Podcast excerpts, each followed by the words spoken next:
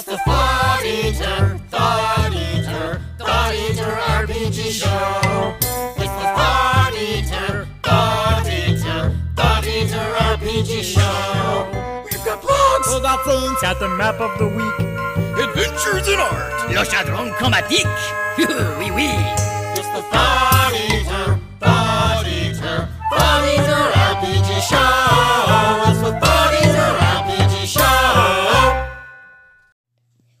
Welcome to the Fod Eater Fod Pass. Aloha Froth. This is Brian calling in. Uh, first time caller, and I actually I only recently discovered your show in January when I was uh, was was overseas and uh, uh, downloading some other RPG stuff to listen to. Got referred to you, uh, and it is fantastic. I'm glad you're back podcasting.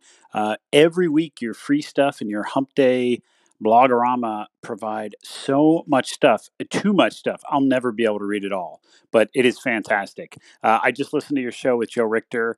Um, I love hearing about these topics and actually, uh, you know, the the questioning that you do with some of the things that, as you guys pointed out, have been either you know ignored or taken for granted. So uh, kudos to you. Uh, keep putting them out there. Thanks, man. What is up, everybody? It is Froth here, Thought Eater Podcast, Thought Eater Blog. We are back to Wednesday, so it is time for another Hump Day RPG show. And that was Brian bringing us in there. Brian, so good to hear your message. Really made me feel good. I love, uh, you know, hearing from people that may- have maybe never called in before, and I'm glad you're getting something out of the show. Yes, the free stuff it's way more, way more than anyone will ever use. I realize that. Uh, in fact, that's kind of what some of the final topic is about uh, later today. But uh, and uh, making reference there to last week's show where I had Joe Richter on as a guest, and we were talking a little bit about accessibility and gaming and everything. So I'm glad you enjoyed it. Thank you again so much for listening. Uh, so yeah, the Hump Day RPG show is a weekly show where I kind of take y'all on a guided tour of all the cool, mostly DIY RPG stuff that I spotted over the week. It's amazing that it's a weekly show because there's just so much, but that just shows you um, just the the sheer volume of the creativity that's going on out there, whether it be in zines or blogs or the cartographers or people putting up free stuff to download, uh, everything else. So I talk about it here on the podcast, and then I put up all the links that I discuss in order over at the Thought Eater blog. You can just Google Thought Eater blog; should be really easy to find, and you can kind of follow along if uh, something sounds cool to you. You can go and check it out big show today. Big show. Tons of stuff. Tons of stuff. Looking over it. Woo. It's going to be a lot. I hope you're ready. Have an interview today with Hodag RPG. If you've been listening to the last few weeks, several weeks, you know, speaking of the free stuff, Hodag has been dropping these pamphlet zine games week after week. I had to see what that was all about. Had Hodag on the show to answer some of those questions and then we got all the rest, all the other, uh, all the other features that you might be used to. Let's see. I should have had some of this open. I, mean, I hope y'all are doing well this week. Kind of wrapped around really quick uh, for me. Um, in fact, I I normally have kind of a sort of a set schedule with the way I do these. Like I'll I'll map out the blog post on Mondays and kind of get it to where I can start thinking a little bit about it. I'm not going to say polishing my delivery because uh, you know the polish is non-existent, but I do start you know thinking about it and then record them on Tuesday so that they go up you know first thing in the morning Wednesday uh, Eastern time US. Um, but today I'm having to do it all together. There's just been too much going on. But but anyway, last couple of things I- I've got some things I'm going to mention under the intro tab. If you're if you're looking at the blog post, wanted to give a shout out to Eric Reitz. Uh, they reached out to me. They've got a blog. I've got like over 1,100 blogs on my blog roll, but somehow, you know, I'll still end up missing a few. Uh, and Eric is blogging over at the Reaction Rolls blog, reactionrolls.blogspot.com.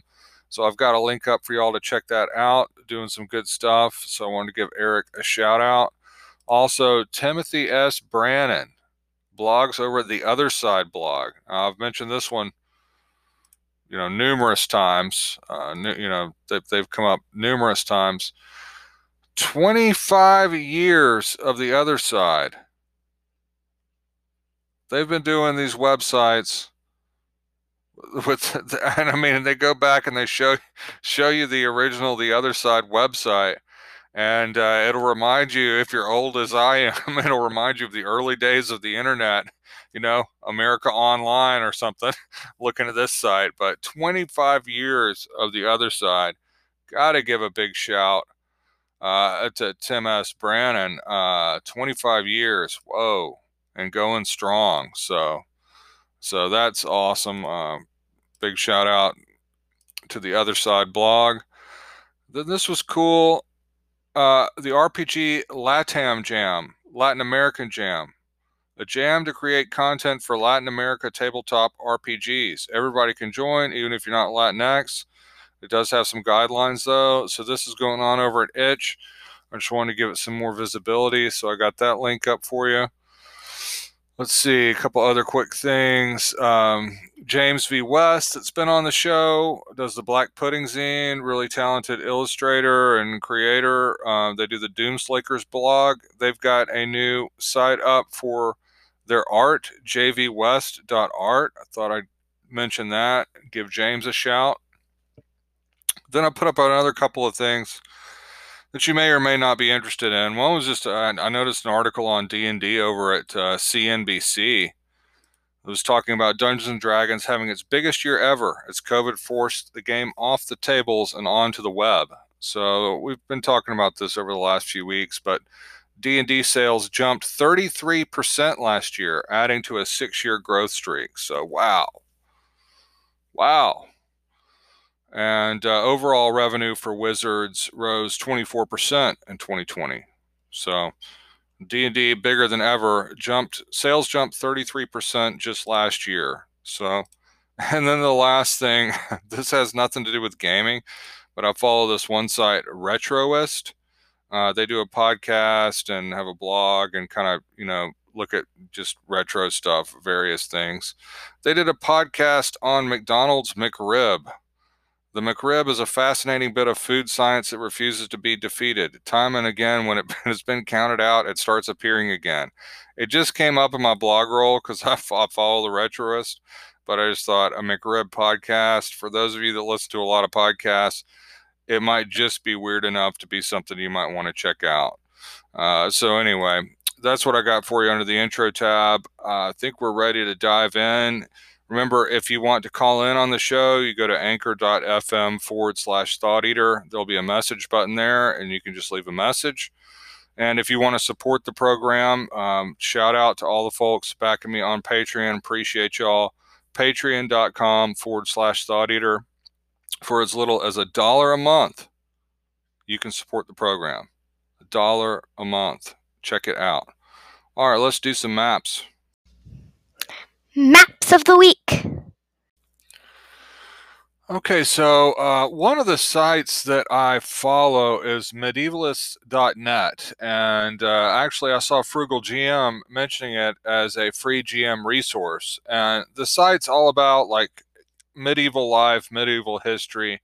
Um, it'll, you know, do book reviews. There's, there's an awful lot of videos, you know, oftentimes from different colleges doing you know seminars or talks about um, different medieval things. You know, there are all kinds of things about culture and diet, and you know, anyway, it's a really cool site because you can get a lot of inspiration from it. Obviously, D and D and fantasy games are not, um, you know, perfectly uh, analogous to um, to to medieval times, but you can get a lot of inspiration from it uh, kind of if you squint your eyes and look at it. But but anyway, uh, it it you know that reminded me of, of, of the medievalist site so i went over there and was checking out what they've been doing recently and they have a, a, video called a brief introduction to medieval maps And so, a video lecture here uh, from February, um, talking about di- different medieval maps, which which all look cool,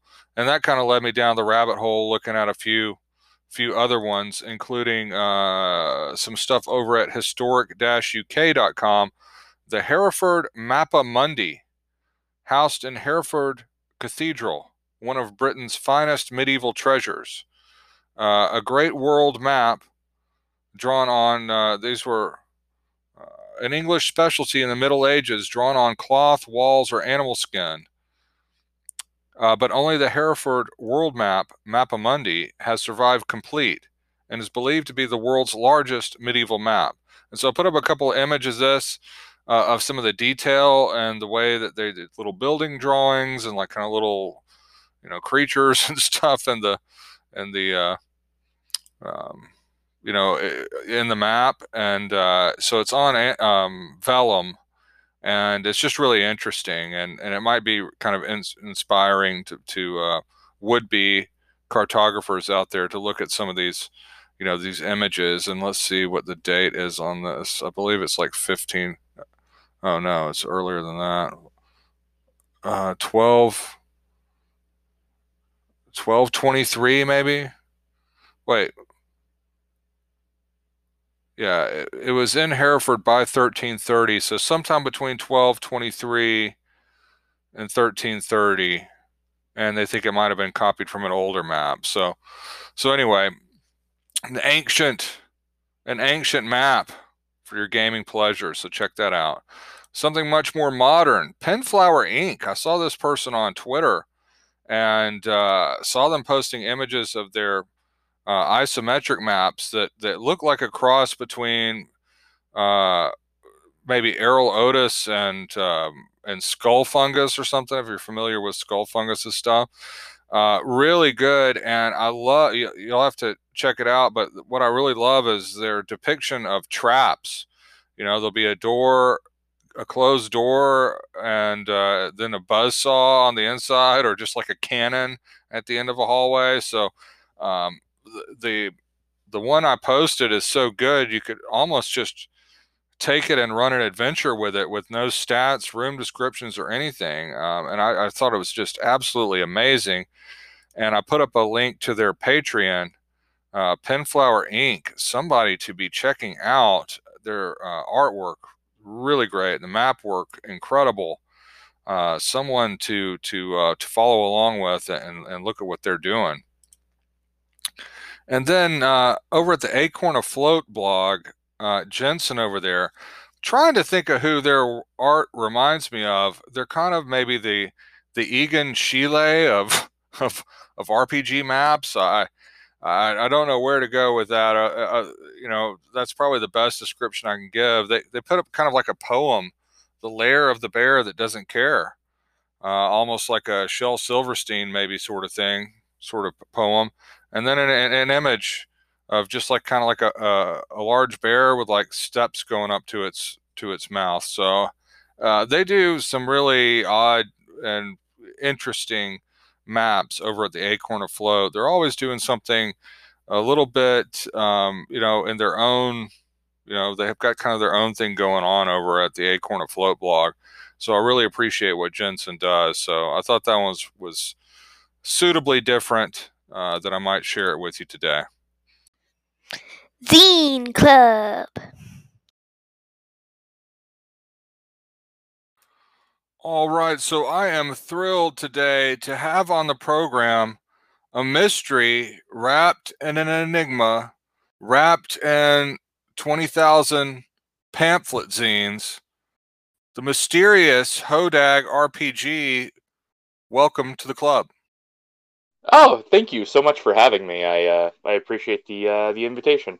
Uh, I don't know if I'm a mystery or wrapped in an enigma. make me sound like uh, you know I'm Boba Fett or something.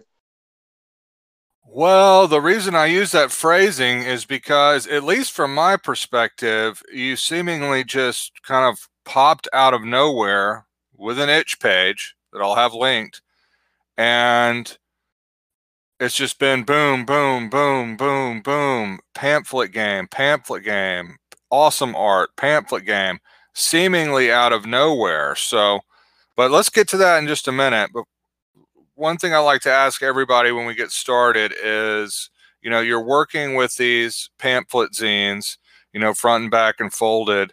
They're they're they're fantastic. We're going to talk about them, but were the first zines you saw something RPG related or something completely different? Oh gosh, uh, probably the first zines I saw were I think like just like DIY. Like um, I used to live in the Fox Valley in Wisconsin, and um, they had uh, like a big sort of like uh, punk alternative scene in the early 2000s, mid 2000s. And um, the, the, it's one of the many places I lived, but they, um, I think that's probably the first place, the first uh, place in time that I sort of uh, recall seeing zines sort of passed around a little bit. And I think there might be some art floating around that I've done for some. I, I never got a copy of anything that I did, but I used to do little sketches and doodles for the the punk kids, and so uh, prob- probably maybe if you live in that area, maybe uh, I'm around somewhere. So, am I just late to the party, or did you just all of a sudden burst out fully formed, dropping game after game, week after week? Um, that's a tough question. I I don't really know. I just uh uh I kind of everything happened very quickly. Um, you know, obviously, uh, it's it, one of those things where someone had mentioned. Um, how do, I don't even know where to start with that question. Um, yeah, kind of. So every year, I kind of like starting last year, I should say. I uh, wanted to do something, so it was like, oh, I'm going to listen to like 52 albums this year, or uh, sorry, uh, 366 albums, because uh, it was a leap year. So, um, I, well, initially I was like, oh, 52 albums, and I was like, I can listen to an album every day. That's not a not a huge issue for me. Um, so I have you know uh, uh, some some you know at least a at least an hour of downtime every day. I can listen to an album. So I did that, and um, I post them up day by day. And then um, I was like, uh, this year I was like, oh, I don't know what I'm to do. And originally I was to do a daily sort of comic strip, uh, or like start on a daily comic strip. Um, and then, you know, starting like last October, and that just didn't come to fruition. And I was like, I want to do something this year. So I uh, was uh, online and I got hooked up with the OSR uh, sort of uh, art community um, and that was really neat. And because, like, you know, I do obviously black and white illustrations and I do fantasy illustrations. So um, that was like a thing where it was just kind of like it just came, uh, everything kind of came together at once. And someone mentioned a solo RPG, and I was like, oh, I, I, I've heard of like, you know, growing up, I had heard about people playing role playing games by themselves, but I was like, I, I'm not really familiar with solo RPGs at all. Like, I don't even know really what that is. But I was like, well, if I had to make one and I was making it, what would it look like? And then I was like, oh, so I made Escape the Hypertrench. And then I was like, oh, this is really fun. Like, I can just, I don't even need to, like, I'm very, uh, computer not handy at computers at all so uh, everything i do is very very uh, just anything that i can make without having to type anything into a computer basically i can upload you know obviously but like it's pretty much that so but then I, when i when i figured out that i could make them for myself um that started and then it was so easy to make like i think escape the hypertrench took me probably like from concept to it actually being in you know a thing a real a real thing. Um it was probably three days maybe and so it was like okay this is great and i was like i could do one of these a week. That's no problem uh, for me. And so i was like all right great. So that's that's actually how i started. So and then it was pretty funny that like immediately people are like oh there's like a, like the solo rpg scene is really great really uh, great bunch of people and they're just like you know really excited about that stuff. So it was like i got like my you know escape was like my first thing that i did where i was like publishing my own thing. And they were like this is incredible like and i got uh, just a bunch of people. And i'm i'm a leo man like i just love attention so it really it really started me off on a path and so i've just been doing and i went back and it was early uh i think january mid january when i did that and then um, I went back and I was like, I can make you know 52 of these for the year or whatever. So um, we're on track right now. I think I'm I'm I'm up to I'm caught up or I'm almost caught up on uh, doing one a week for every day or every one a week every week this year. So. Okay, and so you said you weren't mysterious. Well, we that's I think that all qualifies. So you're going to do 52 of these. 52 uh, perhaps, of these, and, yeah. and, so far for listeners, uh, I've been sharing these as they come out. They, Hodag is putting them up for free, and so let's let's back up a little bit and talk about the art in them because that's what's going to you know grab everybody immediately. As you mentioned, it's black and white, and you mentioned comic strips. To me, it's got a very clear, and I could be completely wrong, but a very clear um, uh, uh kind of harkens back to to early comics. Like I see some old kind of thimble theater, Popeye kind of stuff. I've commented on that before, not just in the the drawings, but also the way you're filling spaces and doing little, you know, a whole line of little character faces here and there, and not wasting any space. What am I completely off on that, or what are your kind of comic influences that that have kind of you know helped shape. oh yeah, well I'm I'm a big fan of uh, you know I like uh, the old adventure strips. Like my favorite era of comic books is very possibly it's either you know the sort of 80s, uh, not deconstruction era, but more Justice League International and Wahaha and all that. Uh, but also uh, the 1930s, the golden age of comic books.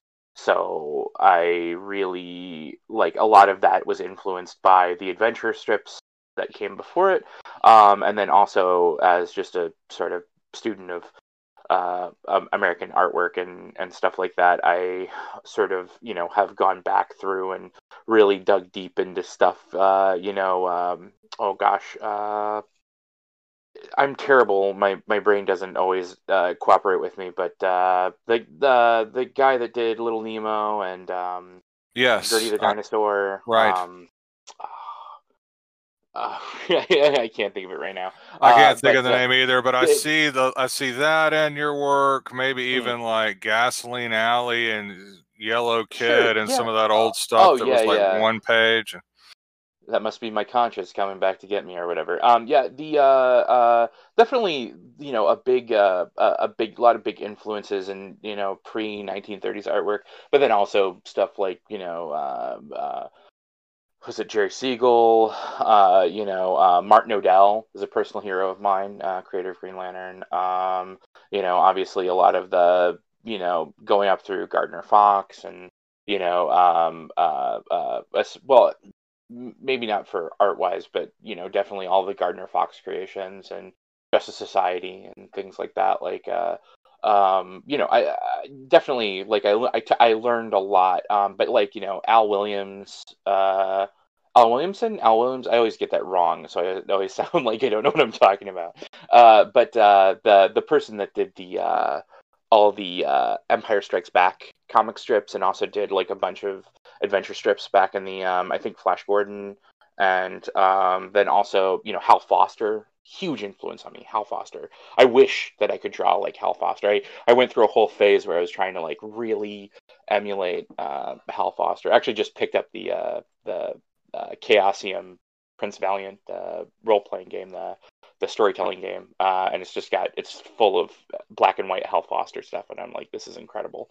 Uh, but, yeah, um, so yeah, so a lot of the older older arts, and then um, you know, people always tell me a lot to Uh, they people really gravitate towards my like facial expressions in my characters a lot. I've heard this uh, a, a lot recently, where people have been talking about you know, sort of like, oh, like I like how you're you know you don't try to like draw like you know the lantern jawed hero and the you know sort of you know uh, uh, maybe uh, buxom damsel in distress or whatever like all of your characters look like real people or like you know have facial expressions or things that are more common and you know they look more real and um, that's i think that's like a kevin maguire like influence uh, for comic books you know, from comic books or you know and also just i don't know i just i kind of like drawing like interesting looking people as opposed to like the sort of like heroic ideal you know or whatever so you know uh you know i i still draw my fair share of you know your red sonjas and your you know uh uh, uh, what have you. But you know, it's it's it's you know, I think I think I try to like I've taken a lot of inspiration from people in the past, and you know, and you know, it's like consciously or unconsciously. You know, you kind of kind of do that stuff, but like uh, Paul Pope is another one that I like. Movement wise, I would love to be able to draw fluidly. Uh, you know, maybe Frank Quitely or something like that. But yeah, it's just uh, I have a lot of influences. I've I've read and looked at a lot of images in my life. So,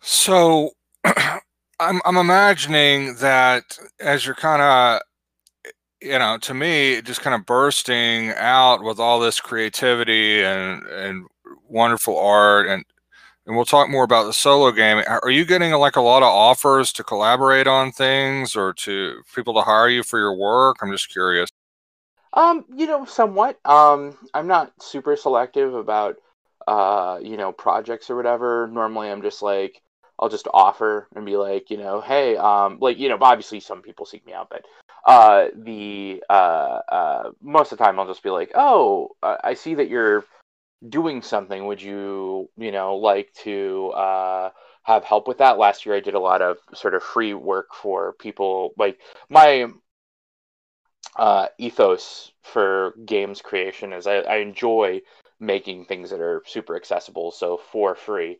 Um, and so I also have benefited so much from like the community of like free free stuff, like you know, sort of uh, like the ethos of the show too, where you highlight things that you can sort of get either you know the DIY stuff is is usually more on the pay what you want or free side. So, but like my thing is is that if someone is making something that is going to be released for free, I'll certainly, you know, if they hound me about it and say, please let me remunerate you for this this this work, uh, I'd be like, okay, that's you know fine, but I will offer uh, in exchange for some creative control, I will offer art for free for people um, just so they can have a handle on what they're doing. Because if they're making something for free, um, you know, it's like one of those things where it's like, okay, well, maybe uh, you know, I'll give of myself because you know, uh, uh, role playing games have been very important to me over the last twenty years, and um, I I love giving back. So it's like you know one of the I'm answering a bunch of your questions out of order, uh, so I feel sorry for that. um, uh, uh, Yen zipped me, so now it's just all spilling out. But uh, yeah, no. Uh, so yeah, a, a, lot of people do uh, uh, come to me, um, but a lot of times, you know, it just it just sort of happens naturally. It's just a sort of uh, uh, uh, not a holistic occurrence, but you know, sort of something that you know just happens naturally. Just sort of uh, uh, things will will come to fruition, just not with uh, without really either party seeking uh, a partnership. Somehow it'll just develop and congeal that way, and there it is. So um, th- that makes any sense at all. It does. I imagine people are going to be seeing more and more of your stuff. Is kind of where I'm going with that. But so the solo gaming, obviously, the with with COVID, I think that's had a, a big, you know, a big influence on seeing so much of it. Not only that, but zines are just a great, you know, vehicle vessel for solo games. So um uh, your your games so far you know some have kind of had like a superhero theme there's a lot of star wars in there i guess you're kind of like a, a big star wars fan that seems to come across Th- that would be a, a, a very correct assumption. I'm big on Star Wars, so I love I love space fantasy. And um, a few years back, I read uh, the John Carter series for the first time, and uh, like Planetary Romance. Um, obviously, there's been a lot of like I've gone back through, and you know, um, uh, Star Wars has always been a, a huge deal for me, but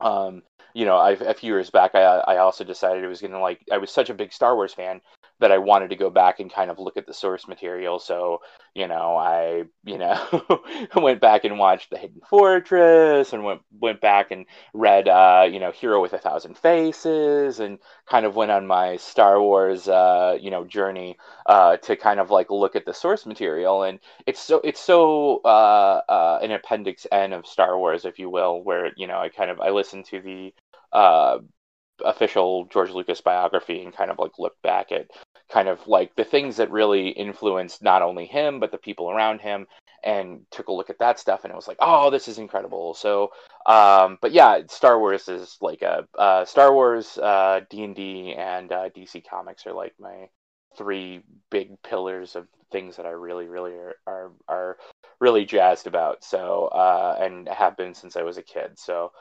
uh, but yeah, that's uh, Star Wars is is a is a huge deal for me. Um, and then um, and I'm not I'm not a a person who who's very like I just like you know people get very you know uh, oh I don't like the new stuff or I don't like the old stuff or oh I you know I I haven't read any of the old. I'll, I'll just take Star Wars just you know any anything from you know pre Star Wars all the way up through current stuff. I'm a huge fan, so I just I like it all. So, a game a week. What? Where are you getting this inspiration from for these different games? I mean, is it just c- kind of coming to you? You know, as can't put your finger so on it, or are you sitting around and trying to develop something? I mean, t- I mean, it might seem natural to you, but that kind of creative output of doing a pamphlet dungeon a week with a complete solo game in it is not common. um yeah okay so are you familiar with uh like uh DC Comics like the Flash right? So uh DC Comics has this thing where like the the the Flash is this uh, speedster character who runs really fast and he can connect this thing called the Speed Force. And um it basically allows him and other speedsters to kind of you know zip around at you know faster than light or whatever um i feel like sometimes like i kind of like uh connect into i don't know some sort of higher mind and just a lot of my artwork just comes out of me like it just uh, it's not something that's conscious it just sort of happens and uh which is great i think that like you know uh sitting at my art table i can just kind of uh, go out of that, and I, that's gonna sound really like either very like weird or pretentious. It's really not. It's just uh, I, I guess like you know um, I have just a creative thing. Like I, I can't turn off my my brain, so it just goes all the time, and uh, it's yeah, it's one of those things where it's just kind of like uh, the stuff kind of like goes into it, and also um, the older I get, I think the the less worried I am about throwing my uh, hat over the wall and just saying, you know, um, yeah, like just let's let's try it, let's do it and see what happens. And I'm not really worried about you know if it's going to work or not because also again with it being free, if it doesn't work or it's wrong or I have to go back and change something, there's no there's no financial responsibility. There's no burden there. Like you know, I, I made something for free and people can take it or leave it, which is great. That sounds very dispassionate. It's not. It's it's freeing because it's one of those things where it's like when you make something that's you know there's no expectation, it does actually free you up to do what you want and experiment and get weird and try things. So i think that that's that's also part of it is that and then also like for subject matter like you know it's like when i when i first made escape the hypertrench it's like oh this is great. I'm going to do a ghostbusters one and i'm going to do a you know uh you know all this other stuff. And you know um i was just sitting there like reeling like you know at the possibilities once i figured out my first thing it just everything clicked into place once i had made the the first one and i mean obviously it's like it's pretty easy to like just take something that already exists and then make it weird and then like push it out and be like oh okay so um I actually did have a uh uh, uh uh, a sort of space fantasy game that I was developing before this. So 90% of the work from uh, Escape the Hypertrench was for uh, is for a game that I'm making called uh, Space's End. And um, Space's End is really like uh, uh, just basically the idea for Space's End was when I was a kid. They talked about the Clone Wars, uh, but obviously growing up in sort of the dark times in between uh, when you know uh, I was born in '85, So, you know, um, the Ewok movie came out in 85, and there was nothing until the Zahn novels, basically, when I was, you know, 8, 9, 10. So, you know, it was like one of those things where in my mind, you know, my friends and I would be playing, like, what was it like in the Clone Wars? And in my mind, it was a lot closer to like I don't know World War II or like World War One trench warfare with lightsabers. Um, but like that like sort of digested in my mind for a long time, and I was like, oh okay, like it would be cool if this happened or that happened, and so I've gone through about uh, 900 drafts of this sort of idea about like what my space fantasy Star Wars esque, but also elements of you know original Star Trek or you know John Carter of Mars after I read that, or you know other other sort of like science fiction things that I had seen like growing up you know with like that sort of dearth of like uh, 80s and 90s science fiction and then when i got a little older it was you know cyberpunk and things like that. So you know you, you take all this stuff and it just sort of rolls around in the back of your mind and then you kind of congeal that into something and it's like okay well i could do this and this and this. Um, and then when i started you know I, I had a spaces end game that i was i was doing with my friends my normal gaming group. And um, so i already had like a bunch of like really solid like uh, congealed material where I'd taken things from other properties and then kind of like, you know, mixed them up a little bit and, you know, and also like the sort of tongue in cheek week at the camera, like, you know what a Helm Visorian is. Like you, you, you can clearly see what a Helm Visorian is. Uh, but, so, um, but it's one of those things where it's like, you know, you, you take all that stuff, it's rolling around, you kind of just, and then you can just kind of like uh, you know, like a mana pool almost. You just, you know, cast a spell and it's just from what you already have, you know, up there. And so it's uh, that's kind of like, you know, uh, how I was able to produce Escape the Hyper Trench um, so easily. And then, but once I did that, then it was like sort of the key, and I unlocked a door, and inside the door was a bunch of pamphlets apparently. So well, Spaces End sounds awesome, so we will definitely all be on the lookout for that. And as I mentioned, eh, for listeners right now, I will have links up to Hodag's itch page where you can download all of these pamphlets for free you know print them front and back and you know pretty soon it sounds like you're going to have a massive stack of them so that is awesome so um, so Spaces End is is kind of your next big project. It sounds like that you've been working on. Yeah, um, you know that may come to fruition and it may not. Um, it's you know I, again I I'm just kind of along for the ride right now. so it's kind of yeah it's it's one of those things where um, you know and I've got a few other uh, sort of uh, things that are not quite ready for for uh, uh, any sort of uh, uh, talking about in public yet. Um, but the uh, you know, so that's that's sort of a thing. I am planning on releasing a a Spaces End pamphlet here soon, um, ish, in the next you know two or three. So it's you know one of those things where I feel comfortable, you know, kind of throwing that out there. Not that I'm like you know, it's like oh, if I put an idea out there, like someone's gonna take it. Like we're all taking stuff from everywhere else. Like it's just, you know, I, I really don't understand the mentality of a lot of people where they're like, oh, well, you're doing something with. Uh, uh, when I was in school, there was a a person that I was in school with, and uh, they had written a. Uh, they're writing a fantasy novel um, and uh, this was like 2000, 2001. I was like a freshman or sophomore or something. And uh, uh, the the this person, I was like, "Oh, you're writing a, a fantasy story? I like fantasy stories. Can I read some of it?" And he's like, "You have to promise me that you're not going to do if you read this, and you can never make anything involving mermaids." And I was like, "Uh, okay." uh, sounds great. And I read it, and it was really, it was really good. It was a legitimately really good story.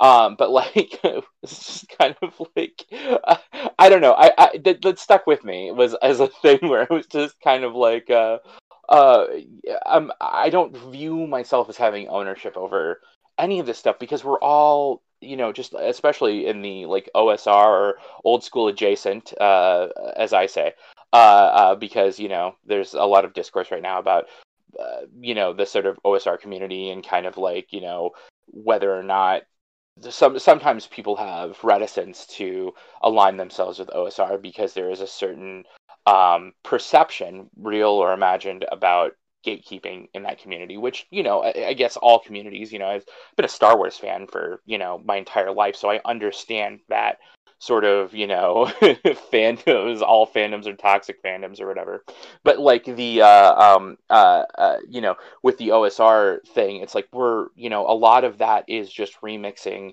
those ideas which were remixes of ideas that came from the original stuff which then were remixes of stuff that came from fiction or whatever. So we're all building on the same foundations. So i don't it's not something necessarily like that. But also i would sometimes like to formulate my thoughts a little bit before I put them out. So it's like uh, over the experience of making pamphlets, it's one of those things where it's like the first couple of pamphlets that I released were a lot rougher than the ones that I make now. And I'm still experimenting and stuff, but I'm with each one I get better and better and better. So it's like, you know, or like I it's easier on my end, let's say that. It's easier on my end to make them. I don't know if they're getting better.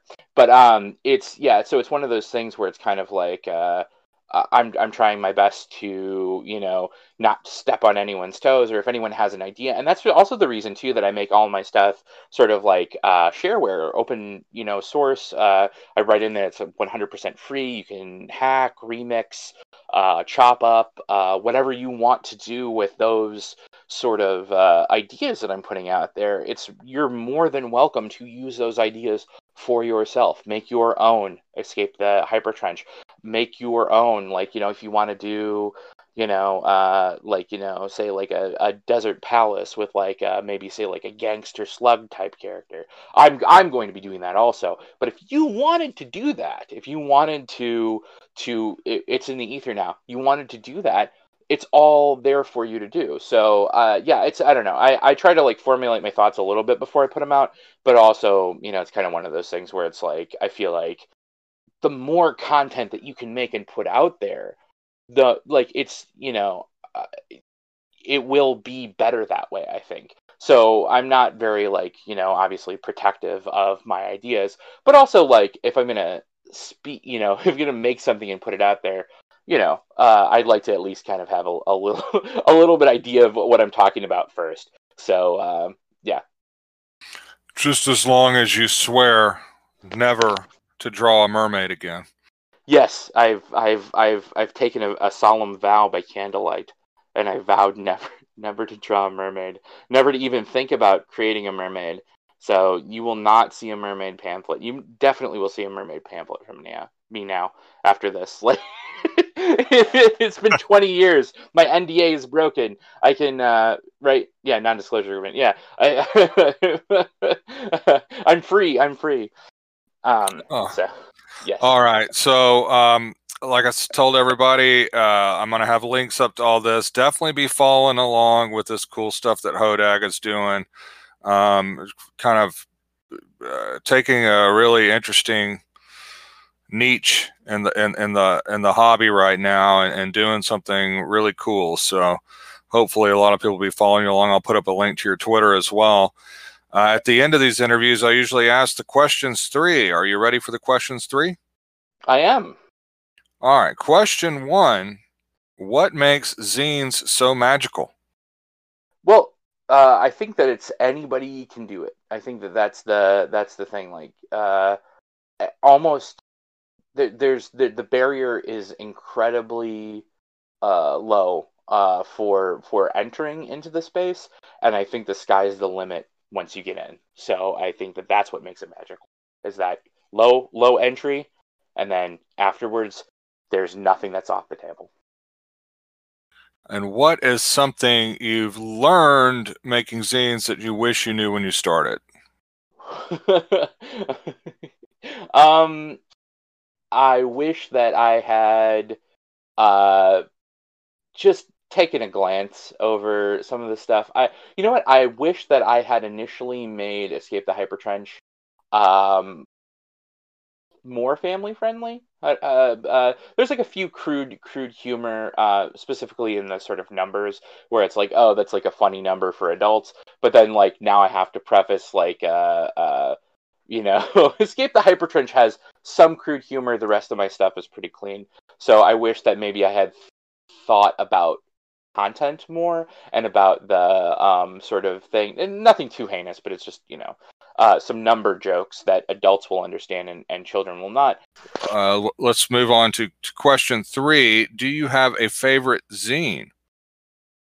Um, I I do I feel like a little bit of a hermit just because I'm so new to the sort of scene, uh, the zine scene, um, the zine club, if you will. Um, but uh, something that I worked on that I think is should have more eyes on it is uh, Hive Mind's Brighthammer, um, which is sort of a high fantasy hack of uh, Sledgehammer, um, which uh, is pretty fantastic uh, uh, as far as like uh, uh, you know, I, I, thought that was a really interesting project. Taking a look at Sledgehammer, which I have not played, um, I thought that that was like you know sort of a, a, an interesting thing um, that was going on. And then when I was contacted by HiveMind, um, it was a situation where it was like, yes, absolutely, I would love to be part of this project. So um, I'm going to say probably uh, Brighthammer. So that is available for purchase now, then. Yes, uh huh. That's uh, and okay. I think I think it's all pay what you want. Uh, Excellent. So I'm I'm gonna have links up to that too because I'd seen uh, them mentioning that on Twitter some, but I, I, I don't know if I I don't know if it dawned on me that that was already uh, available for purchase. So excellent.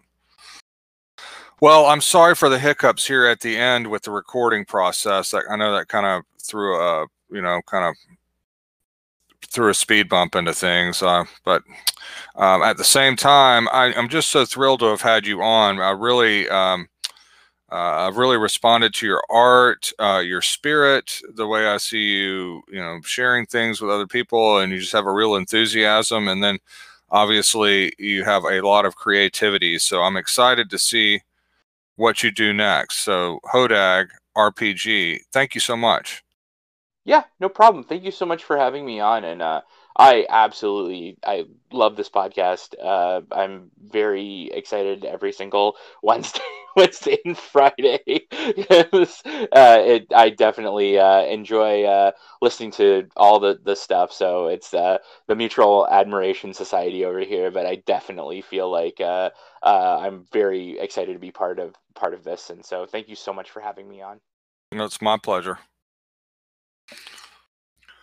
All right, so it was great to have Hodag on the show. I have got links up to their itch page so that you can check out all of the pamphlet zine games that they've been putting out.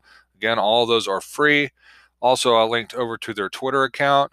Also, put up a link over to Hive Mind's Bright Hammer game that Hodag was talking about. Be sure and check that out. It is pay what you want, but if you enjoy it, be sure and send them a few bucks.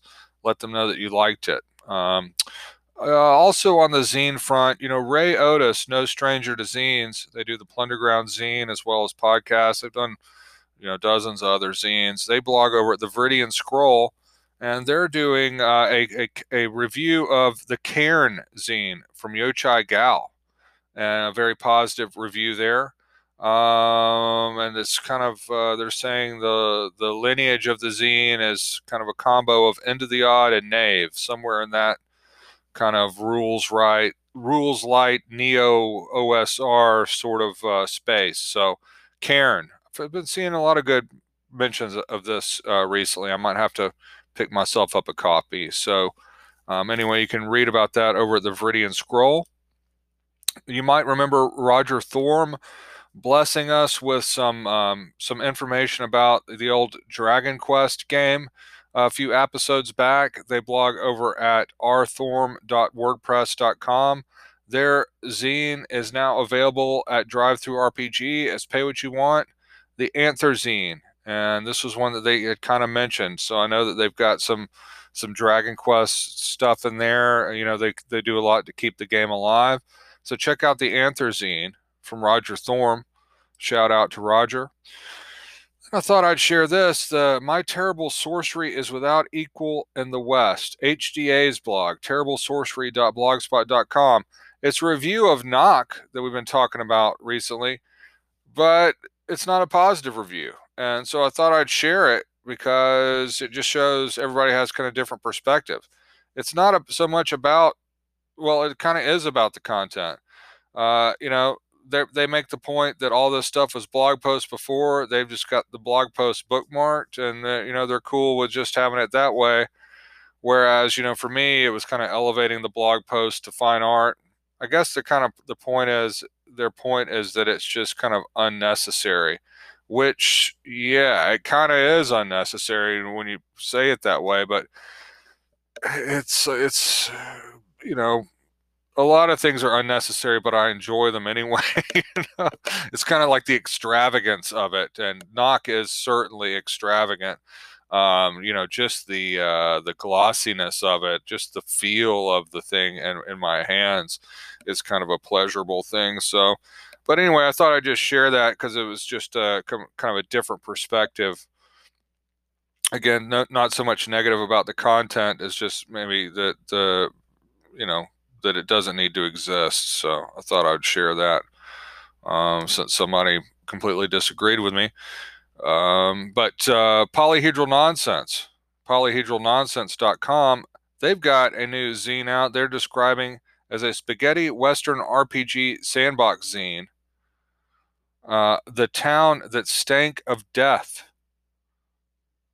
So yeah, uh, the Town That Stank of Death, a pay what you want 15 page zine with a cast of characters including townsfolk, desperados, corrupt officials, MacGuffins to build adventures around, notable places in and around town.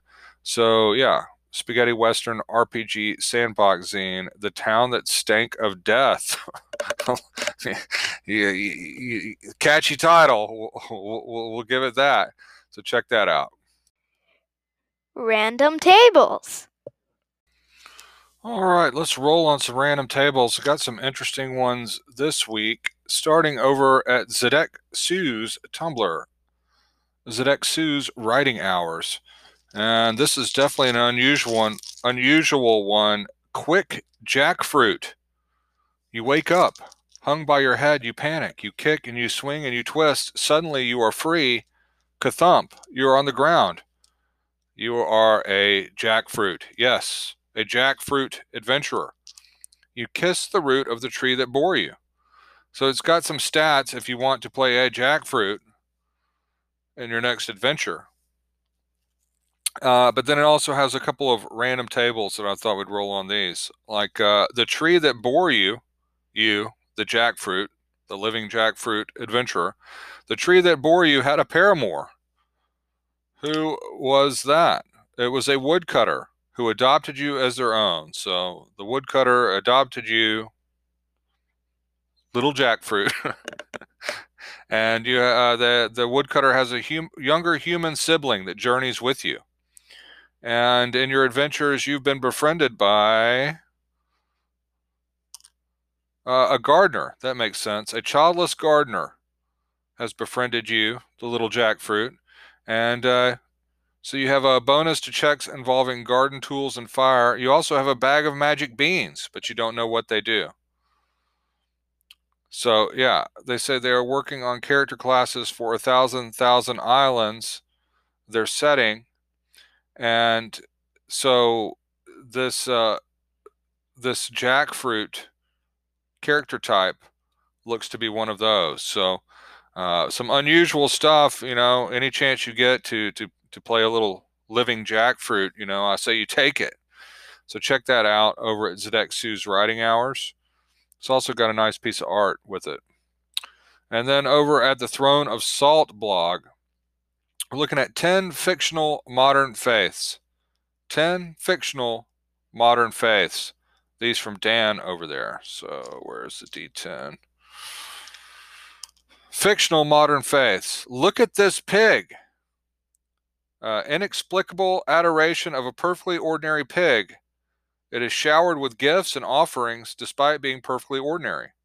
Hundreds of books have already been written filled with rapturous praise of the pig, despite the fact that it is perfectly ordinary. Just a perfectly ordinary pig. So, yeah, fictional modern faiths, they love that pig. It's a perfectly ordinary pig, however. All right, let's do one more on these. These are good. Uh, the Seekers of the Secret Tapes. less a religion and more just a very devoted cadre of amateur investigators. They are attempting to piece together the seemingly paranormal events depicted in a series of home recordings taken between 1991 and 1995. The study has progressed beyond simply finding the two missing tapes of the four to locating the property it was shot upon, identifying the people featured. So yeah, you can definitely see working that into an adventure. Uh, you know, the weirdo seek seekers of the secret tapes. So yeah. Hump Day Blogorama. Moving right along, let's talk about some cool stuff on the blogs. Uh, let's start over at Philosopher Zeus, philosopherzeus.wordpress.com, the world of Philosopher Zeus, weather dice and conditions for RPGs. So, Philosopher Zeus is just talking about how they use these weather dice in their games, but I had not really seen these before. I guess I'd maybe seen some of the ones I have, but one looks really cool to me, and that's why I wanted to bring this up. It's like a D10, but then it's got, uh, you know, the different sides are like sunny, foggy, rain, overcast. Um, you know, I typically use like a weather generator, automated weather generator deal when I'm running D&D like games, but I really like this die and I've got to figure out where it is. I haven't really searched around for it yet, but but anyway, just uh, you know, a lot of people talk about adding weather to their games and ways to do it. This one dice, this one die that they show with all the different words uh, for different weather types on it. This D10, I think that might be my solution. I gotta I gotta find that. So anyway, check that out. If you're looking for ways to do weather in your games, maybe throw some weather dice. Speaking of dice, over at the Dicebreaker site, dicebreaker.com, they're showing off a Kickstarter where the dice actually have elect their electronic LED lights inside them, Bluetooth enabled dice from a company called Pixels. And so these are cool. I mean, you know, I've seen dice with uh with like uh what do they call them? Spaghettios inside them. you know, uh, I've seen die. Every kind of dice exists now, but these are cool. Like you know, they actually light up. You know, have little lights inside them. So I don't know. Uh, since I was talking about the weather dice already, I thought I'd share this. You can check that out Dicebreaker. Um, over at Joe Five MC, their blog, the Renaissance Troll, the Renaissance Troll.blogspot.com, they make mention of Stargrave coming out. You might be familiar with Frostgrave, or at least have heard of it, a uh, kind of skirmish war game. Well, uh, from Osprey. Well, now they are putting together Stargrave, and they've actually kind of got a free preview chapter of the book um, that you can check out and download. So, if you're into miniature wargaming uh, and you're a fan of Frostgrave, you may have already heard about this. It was the first I'm hearing of it, but Stargrave coming soon. So check that out. Uh, okay, over at Phil Vivarito's These Old Games blog, theseoldgames.com, they're reviewing the 2000 film Dungeons and Dragons. And yeah, so you're, you might be wondering, Froth, the movie came out over 20 years ago. Why even bother? Well, they gave it five out of five stars. That's why. they gave it five out of five stars. So you got to get over to these old games and read why Phil has given the Dungeons and Dragons movie five out of five stars. So check that out. All right, and then uh, I think this is Lowell Francis writing over here. Let me double check first. I'm almost positive, but I don't see the name attached. But I, am pretty sure this is Lowell Francis blogging uh, over at the Gauntlet blog, gauntlet-rpg.com they have done this series of the history of licensed RPGs, and they're up to part eight. And this is a really, really cool series because you can go back through the, from the 70s through uh, through now. Well, this goes takes takes uh, this latest um, installment takes you up to 2002. But uh, it's really cool going back and looking at all the different licensed RPGs from over the years. So 2001, 2002 brought uh, the Meta Barons, uh, the Legacy of Zorro, uh, Buffy the Vampire Slayer, and, and, a few other things. But uh, kind of scrolling back through these is pretty interesting. Like going back to the first one, you know, starting in like 1977, you had uh, Flash Gordon and the Warriors of Mongo. Uh,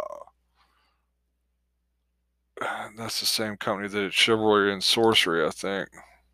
Look at the image. I'm forgetting the. Is it Fantasy Games Unlimited?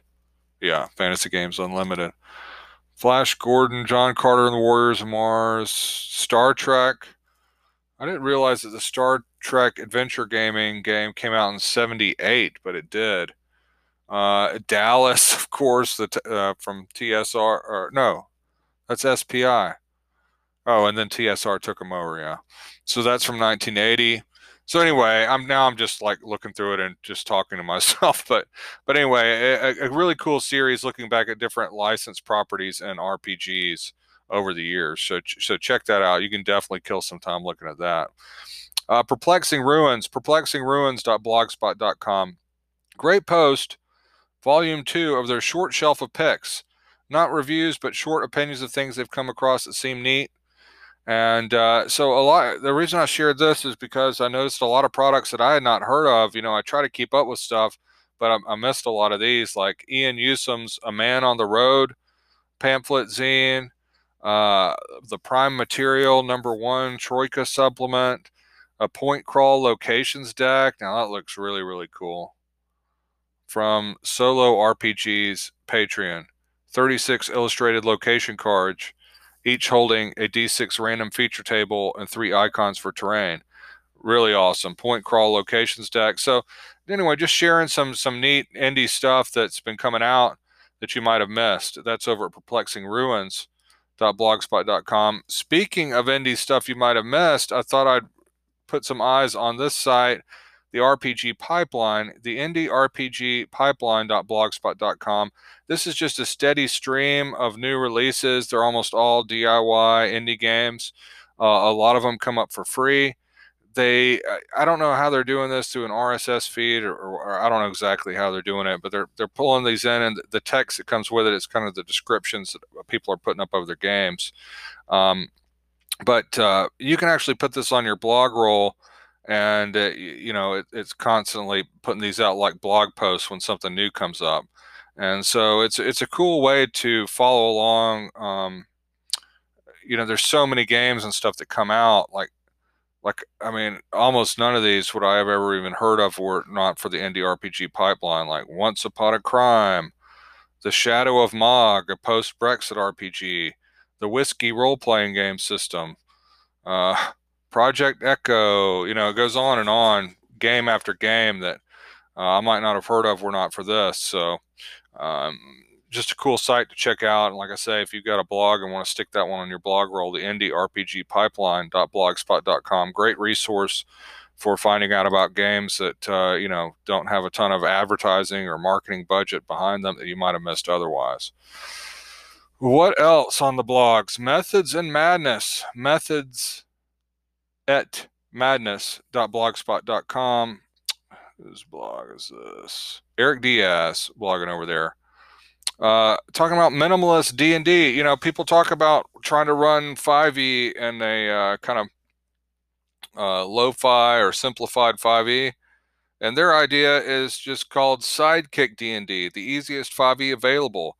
Using the free Unearthed Arcana Sidekicks rules that I guess they added to. Um, well, I, I, think they added them to the second starter set, and they may also be in the Tasha's supplement. But anyway, the kind of little sidekick henchman sort of rules that that Wizards has for 5e. This is the idea of using just those rules basically to run 5e with sidekick D&D, minimalist D&D, 5e. So I thought that was an interesting idea you can read about that over at methods at madness.blogspot.com. Finally, on the blog front, Ava over at the Permanent Cranial Damage blog, permacrandam.blogspot.com, put up a great post called Brief Brainworms Mega Dungeon that is kind of like a resource for kind of creating mega dungeons, uh, providing some scans from OD&D on the subject, uh, links over to folks like Necropraxis and Michael Curtis talking about them. Michael Curtis, great pick, the creator of Stonehell, still one of the, you know, all these years later, one of the true marvels of adventure layout to ever be released. Uh, video over uh, Ben Milton um, talking about some stuff. So just a bunch of, like I say, resources on Mega Dungeons. Uh, very cool post. Free stuff. Hanging on for dear life. Oof. Starting to actually get a little bit of a headache. Hanging in there though. Got to bring you the free stuff. We got some awesome free stuff this week. Lester's Ramble. Keep telling you, Vance A is dropping this stuff frequently. They've got a new one, The Sinking Temple, free adventure to download. Check it out. As always, uh, Vance A and, and Hodag are on our, you know, are racing to see who can put out the most adventures and most uh, games per week, I think. But I love that blog, Lester's Ramble. Check it out. Vance is always putting out something cool. Speaking of something cool, Scrap Princess at Monster Manual Sewn from Pants has been working on their take on Planescape, Plane Scrap. And they've got a new, uh, what would you call it? A new plane, I guess, uh, called The Grind, complete with their unique art and uh, and interesting ideas. And they've got links to the other stuff they've been working on for their plane scrap setting as well. So check out the grind over at Monster Manual Sewn from Pants.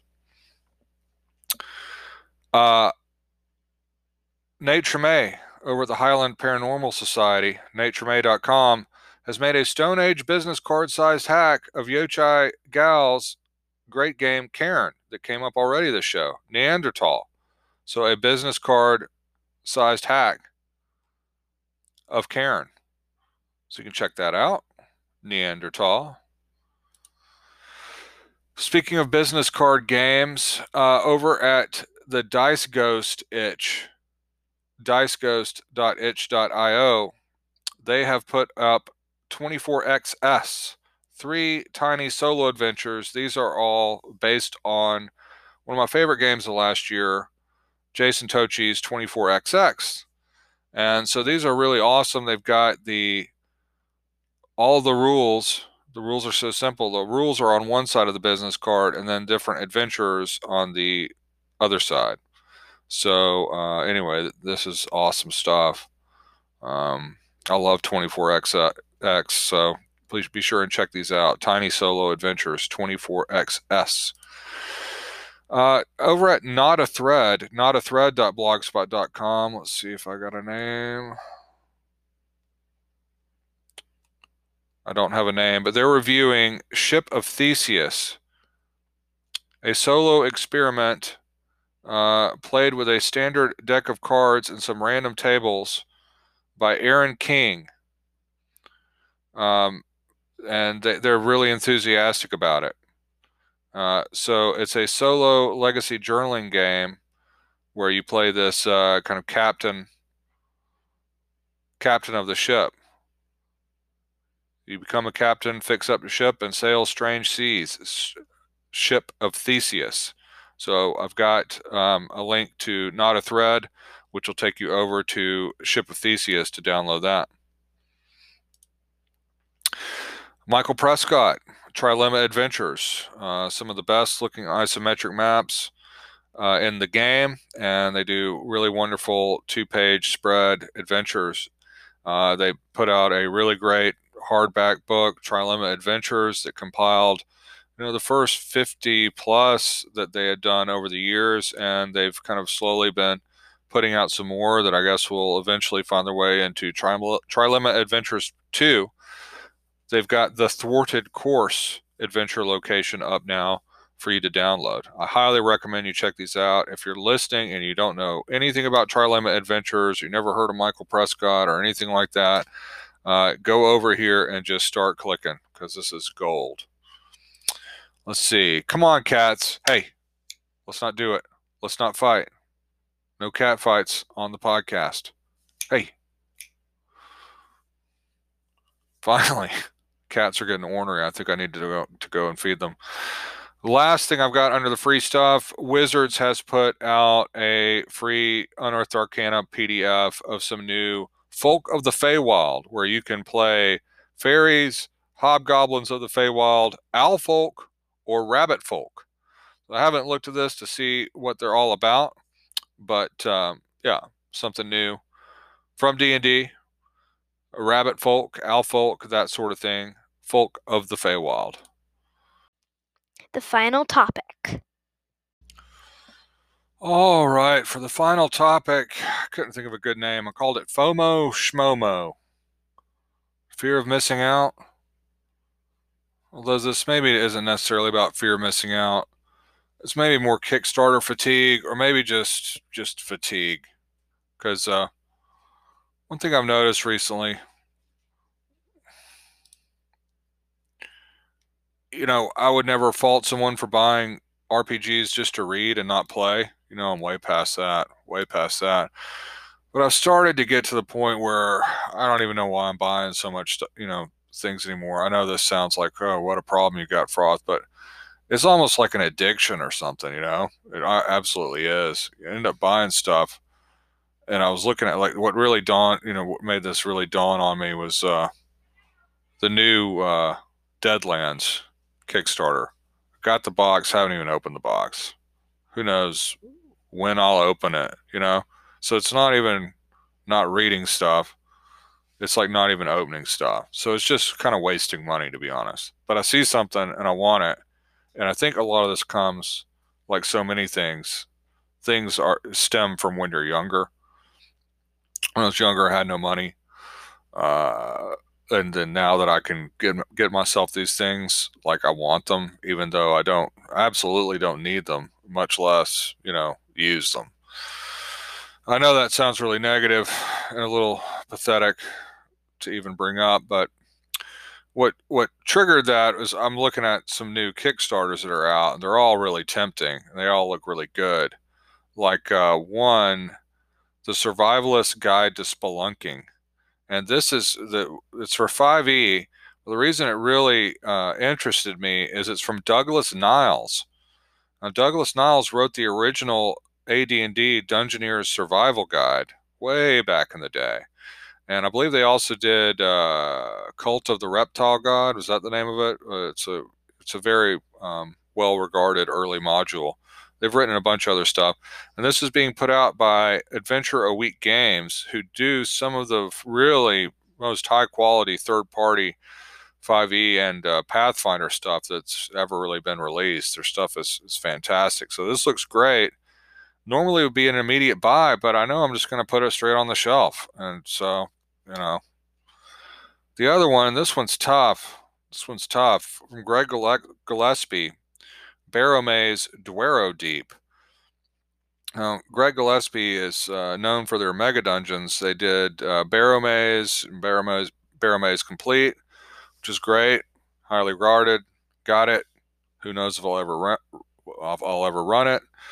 Uh, but I really liked it. So then I backed the Forbidden Caverns of Archaia, leafed through it, straight on the shelf.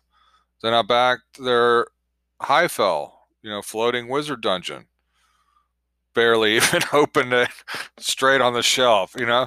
And I'm getting older, you know. This money could be going to some things or some investments, and um, so I don't know. I don't know. This this this uh, this final topic's coming across probably a little pathetic and. Uh, maybe like therapy, but you know, they mentioned they're going to do six total of these mega dungeons, and uh, this is where the fear of missing out comes in. It's like I want them all. You know, I really do want this. I probably will back it, but Gillespie stuff isn't cheap. You know, for the book, for the book, it's like you don't get the PDFs with the with the hardback. You know, and it's like 65 bucks for the book, but then you have to pay the at cost at cost printing for it. So another 11 to 13 bucks plus shipping.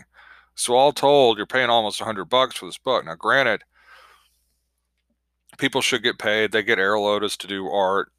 It'll take you a year or more to run through it. So you're getting the bang for your buck, but it, you know, for it just to go on the shelf, ugh, you know, and I know I'm going to end up backing it. It's just the point is, it's a sickness at this point, is what I'm saying. It's a sickness. Like I, I forget the stuff that I have, and I know it's from just you know having to borrow the books and stuff when I was younger and not being able to afford any of it. Uh, the last one, God, am I giving y'all, am I giving y'all some great Kickstarter pitches or what? These people should hire me. Uh, how about this one? The Terminator RPG. The Terminator invades Kickstarter for a tabletop RPG. This is from over at Geek Native.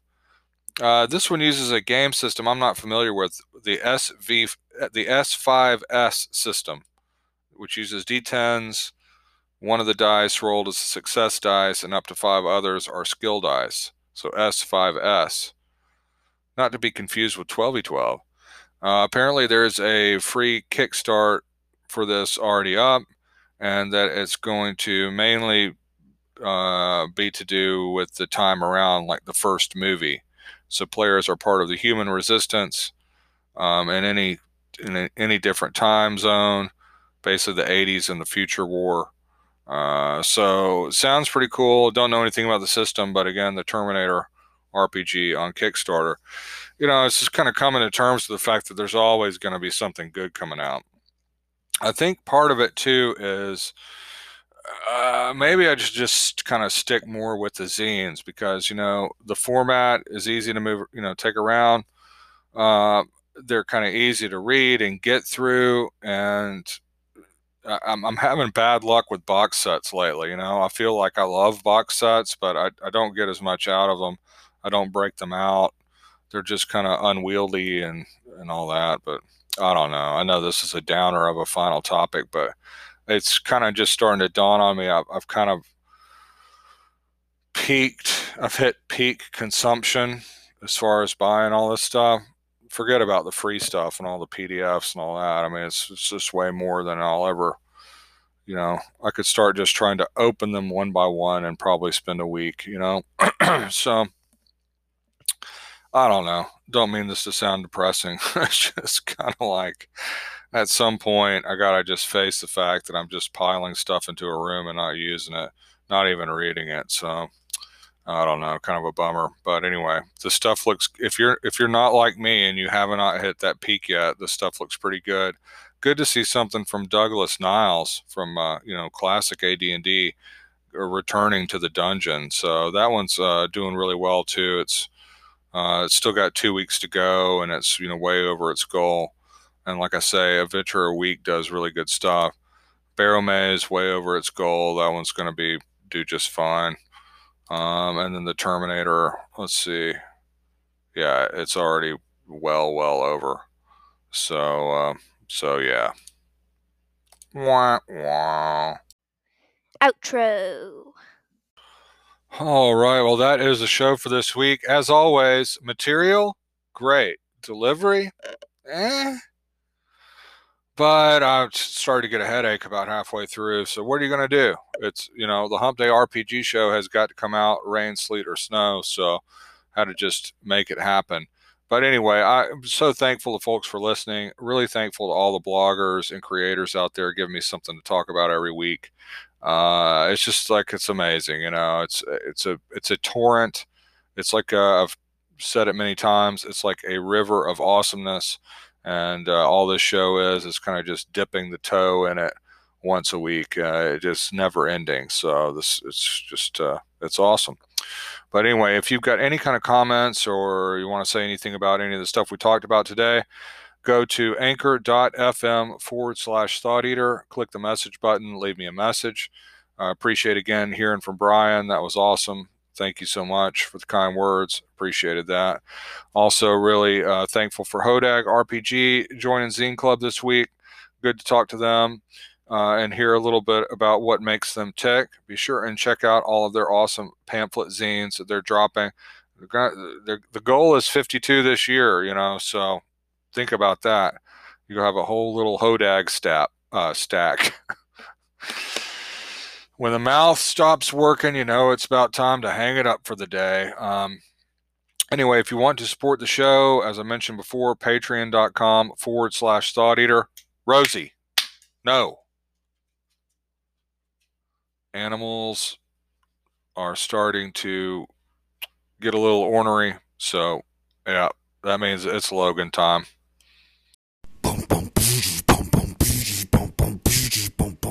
Sickly platypus, a psychic grenade, zeroing in on your mental trade. Gonna help you escape from the grind. Thought eater gonna blow your mind. Boom, boom, boom, boom, boom, boom, boom, boom, boom, boom, boom, boom.